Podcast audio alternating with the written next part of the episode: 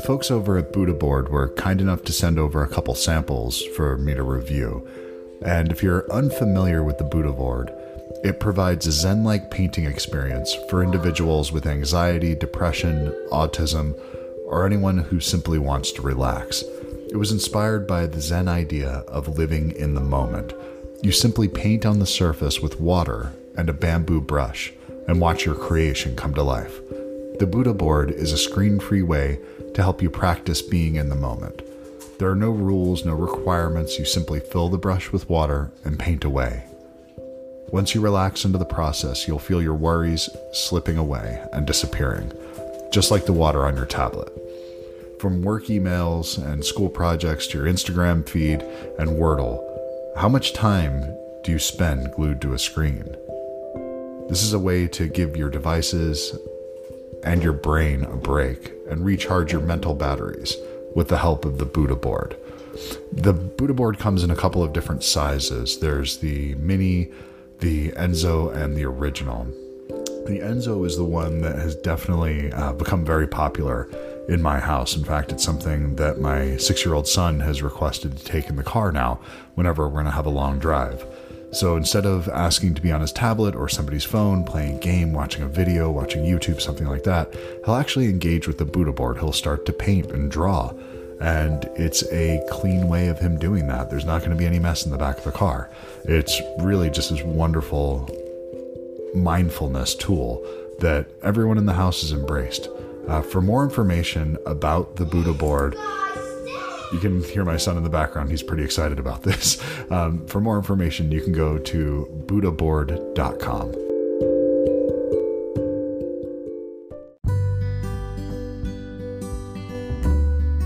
Thank you for listening to the Following Films podcast. Today I'm joined by Jocelin Donahue to discuss her latest film, Offseason. The film is about a woman who quickly returns to the isolated offshore island where her late mother is buried after receiving a mysterious letter that her mother's gravesite has been vandalized. When she arrives, she discovers that the island is closing for the off season, with the bridges raised until spring, leaving her stranded. One strange interaction with the local townspeople after another, she soon realizes that something is not quite right in this small town. She must unveil the mystery behind her mother's troubled past in order to make it out alive. Offseason will be in select theaters, on demand, and digital on March 11th. Thank you to Bookmans for sponsoring the show, and thank you to Fort Worth for letting me use their song at the end. Hope you enjoy. Thanks. Hi, Christopher. Hey, Jocelin. How are you today? I'm good. How about yourself?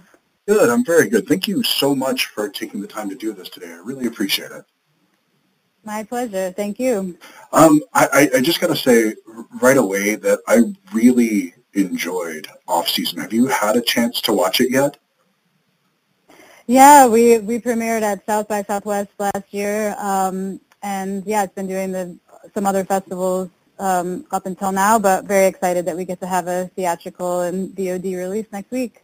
Yeah, it's um, oh God, man, this is something that I absolutely wish I would have had the chance to see with a large group of people because when I saw this, there's very few times that I will actually laugh out loud.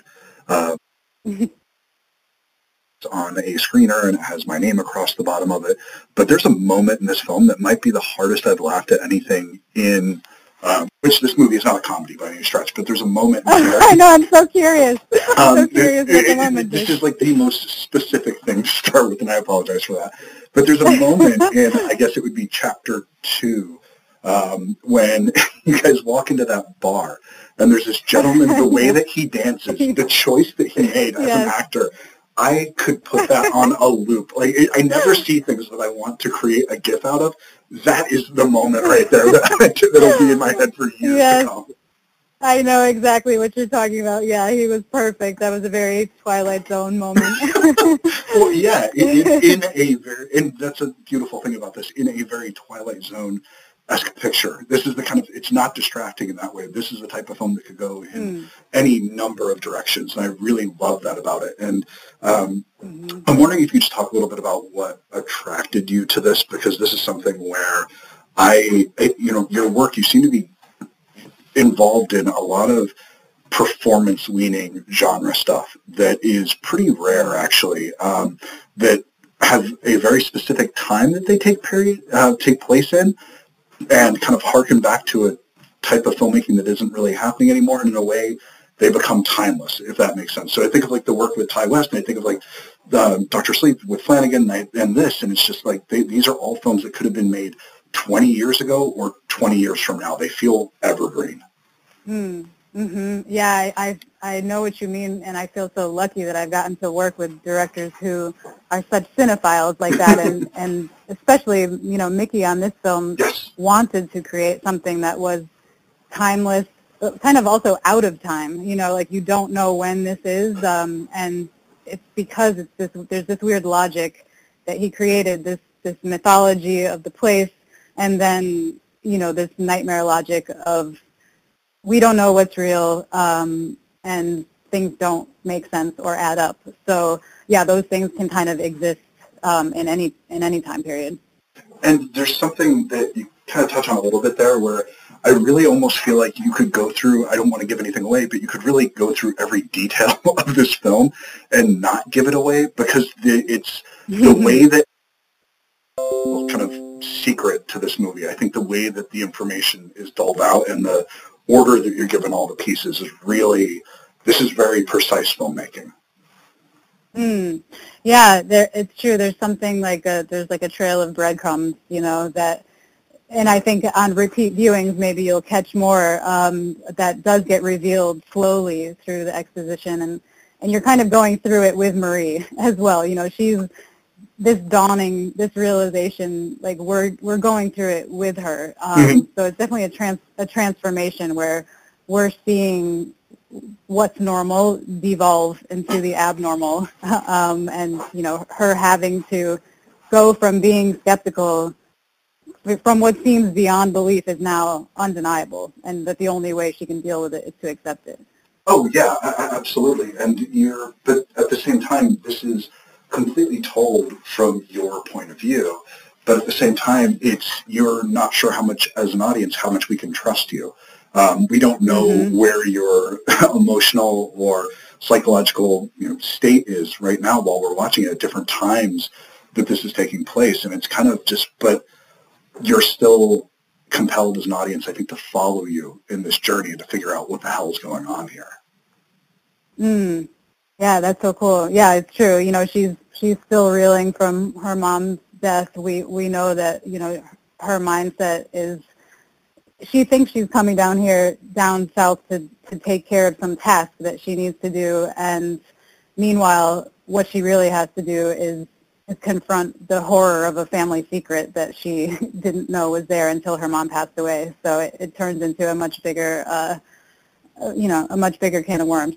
Well, and that's something that I think is completely relatable um, in a lot of ways. Not to this degree, obviously, but mm-hmm. you know, there's the as a dad and as a son, you know, I have the mm-hmm. perception of what my parents are, but I know that I have no real understanding of their lives in a lot of ways. And sometimes there's things that we won't know about them until we're kind of putting together the pieces of their lives after they've passed. And I, I have a feeling though there's I'm absolutely aware that there are sides of myself that I'm presenting to my children that they don't know the full picture. And I don't, I don't know that I ever want mm-hmm. them to mm-hmm. see the full picture. And I think it does mm-hmm. speak to that mm-hmm. in a way that's out, really in a sort of an out of left field relatable way, if that makes sense. Today's episode of the Following Films podcast is brought to you by Bookmans. So this week, when I went into Bookmans, I walked over to the Blu-ray section, to the Criterion section, which is usually where I start when I go in there, and I start circling my way around the store. But I didn't get very far uh, this last trip because one of the first things I saw was the Criterion Blu-ray for Foreign Correspondent. If you're not familiar with the film, it's a Hitchcock film from 1940. Of course, it's black and white, and it's a spy thriller about a, a reporter who goes to Britain uh, to uncover spies uh, right before World War II uh, breaks out. And this is a really fun film that I think deserves to be recognized amongst Hitchcock's better uh, spy thrillers. So I put it up there with North by Northwest and other films like that. I feel like it's been overshadowed by Rebecca because that year when this came out, Rebecca and Foreign Correspondent both came out that same year, and both were nominated for Best Picture um, in the Oscars, and Rebecca ended up winning. The only other director that I can think of that's done that had two films nominated for Best Picture in the same year was Francis Ford Coppola. I think that The Conversation and Godfather 2 were up in the same year. If I'm wrong about that, I apologize. I guess I could go ahead and fact check myself right now, but I'm already recording, so screw it. I'm just gonna gonna run with it. And I don't think any other director has done that. If I'm mistaken on that, please let me know. I'd like to know who the uh, third one is to do that. And this is one of the things I love about going into Bookmans because this is a film that I've been wanting to pick up this particular Blu-ray for quite a while now, and there it was. I was so happy to see it and dove right into it when I got home that night. Uh, something my wife had never seen. She really enjoyed the movie. This is not the type of film that she really goes for normally. So if you haven't seen Foreign Correspondent, I highly recommend it. It's a lot of fun. De- definitely check it out. Mm, that's the great thing about going to Bookmans because you're always going to find something there um, that you wouldn't wouldn't expect, something you wouldn't anticipate. Just go in there and kind of like I do, and I start circling around the store where I'll start in the Blu-rays, and I'll go over to the vinyl and start working through the books and the rare books, and I'll go over and find a puzzle for my wife, or come around look for uh, some housewares, things like that. Might even find some electronics or speakers, and I mean, really there's always something cool there. And remember, Bookmans has your cool covered. I hope you enjoy the rest of the show. Thanks. Yeah, yeah, for sure. I, I mean, you know, ultimately Marie's mom was trying to protect her, you know, by keeping the secret. Um, but uh, yeah, secrets have a way of revealing themselves. So, especially uh, supernatural ones. for sure. And could you talk a little bit about working with Mickey? Because I think he's one of the most interesting filmmakers working right now that um, people are starting to figure it out. But if you look at each one of the films he's put together, he's doing something completely unique and different with each one of these. And I'm really kind of, I'm on board for anything that he does next. So could you talk a little bit about, about working with him and kind of what led you to want to work on this particular project? Yeah, I mean, the things that you highlighted are, are some of the reasons I wanted to work with him too. It, you know, each of his films are just so inventive and, um, you know, playful mm-hmm. and distinct. And um, he's just a very passionate and creative, you know, he wants to break rules. He wants to, to push the boundaries. Um, so he's kind of serious about film and playful at the same time because he really just wants to, he loves what cinema can do. And you know, whether that's there, there's so many things I got to do as an actor in this film because of his approach, you know, including like a monologue straight to camera or, you know, walking, the motif of Marie kind of walking into focus, um, which I loved as kind of a metaphor for as like things become clearer and clearer to her throughout the film or, or the, the bigger set pieces or of, um, you know, running through the, the empty town or um, the special effects creature stuff that we got to do. I just think he has a real feel for how to create cinematic moments. Mm-hmm. Um, and and yeah, I love that he has such a strong sense of visual style to each film. Um, so yeah, the, meeting him and talking about how he wanted to make this, what it was going to look like, and the tone and the atmosphere and the weird mythology of the place, that was what was intriguing to me. Well, I mean, the, this movie is absolutely dripping with atmosphere. There, there is so this mm-hmm. movie is so dense for what I assume was a fairly uh, small budget film, but it, it just if you can, it's just from that opening moment, like you know, you're talking about the idea of addressing the camera directly, and you're breaking the fourth wall right off the bat with this. In mm-hmm. most uh, horror, thriller, supernatural type films, you don't start with a four minute monologue facing the audience, and I think that really, you really kind of right away you get it. If this makes sense, the thing that turned me on to films initially, I I'm a theater guy, and so there's an element to this movie that does have that like black box feeling where you're just watching performers do their thing, and it's just absolutely. I think this is a highly stylized movie, but I think it's all in support of performance at the end of the day. Yeah, that's so cool that you say that, and I, I definitely felt that way um, in my scenes with Melora.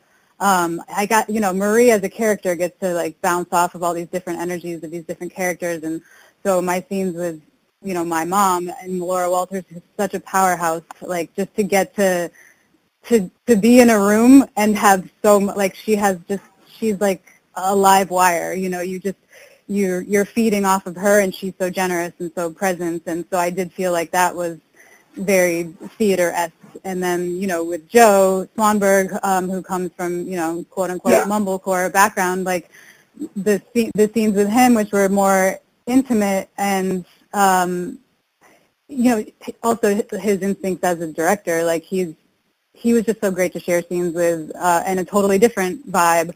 And then with Richard Brake, who's you know such such a commanding um, presence, you know, to, to get to have like these kind of like the space off with him. I, you know, I just got to, as an actor, do some things I never got no, to no, do before. I, I, I think you, you kind of capture that really beautifully right there, something I hadn't really thought about. Um, but as you're saying this, it, it absolutely hits home that you're kind of experiencing multiple films at once with this, where you kind of, depending on the characters that you're interacting with, you kind of have these different almost vignettes. Mm. It's like, okay, here's the scene they're walking into right now. This is going to have a totally different feel to it. And just even the way that you're playing with each other and the performance of the style of it, it all fits together somehow, but it, they are totally, they can be very different. And I, I, this is a hell of an emotional ride to sit through this film, and I really dug it. And um, I'm definitely looking forward to seeing it again. And I, this is one of those ones I want to share with people right away. So um, what, next week, people will be able to see it. Is that is that correct?